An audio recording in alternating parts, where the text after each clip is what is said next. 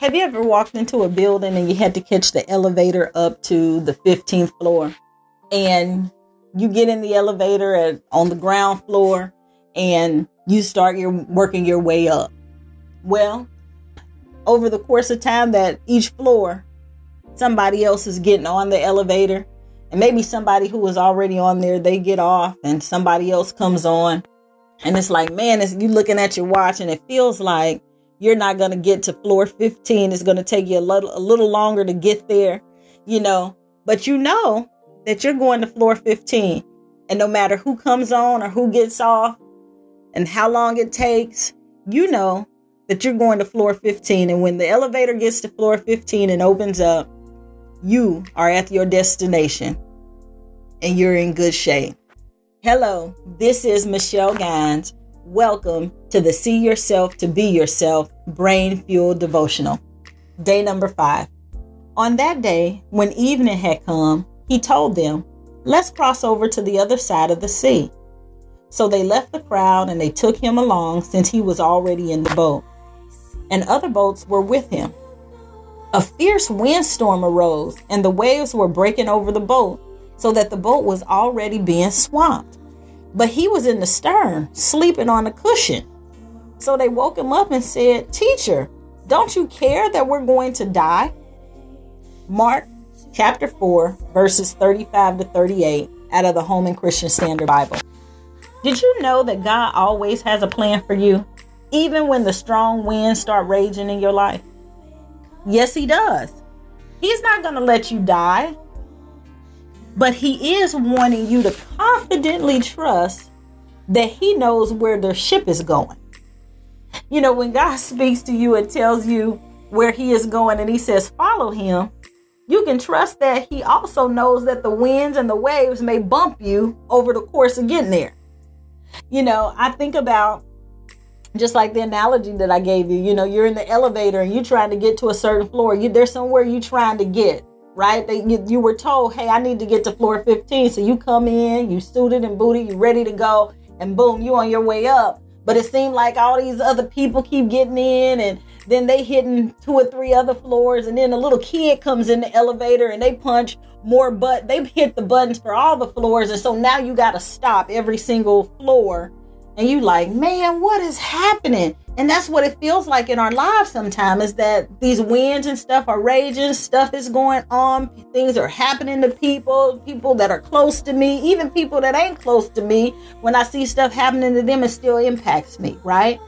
And so it feels like i'm not going to get to where it is that i'm supposed to go or it's going to take me a long time to get there. But the deal is hey if your destination is floor 15 you're going to get there and just like in when we think about these scriptures, Christ is taking you up with him, and there's no need for you to fret.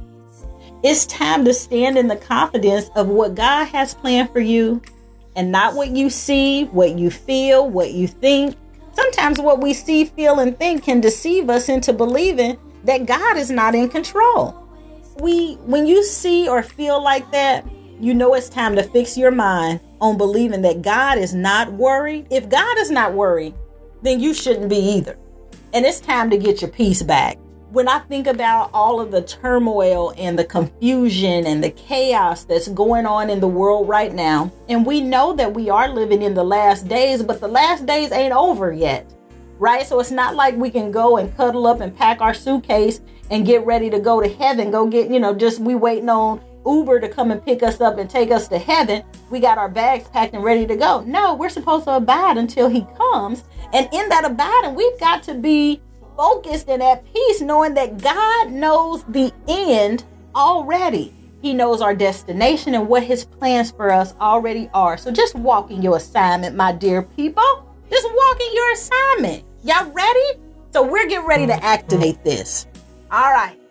The other side, not the bottom, is my destination. So, Jesus, scoot over and let's ride this wave together. Oh, Holy Ghost.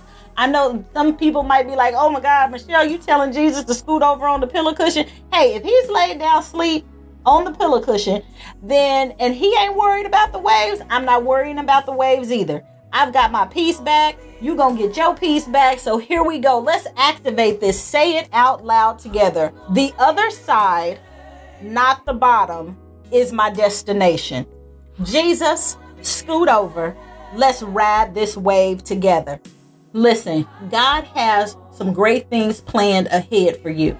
And you don't know the destiny path in full. You don't know if you're going to have rocks on your path, if you're going to have some sand on your path, if there's going to be some gravel on your path, or if you're going to have smooth concrete on your path. All you know is there is a path that Jesus has set before us, and we need to walk on that path. So I want you to stay activated, team. I want you to be ready for what God has for you and not be dissuaded. The other side, not the bottom, is my destination. Jesus, scoot over and let's ride this wave together. All right, this has been Michelle Gines and your See Yourself to Be Yourself Brain Fuel Devotional. I look forward to seeing you tomorrow. God bless.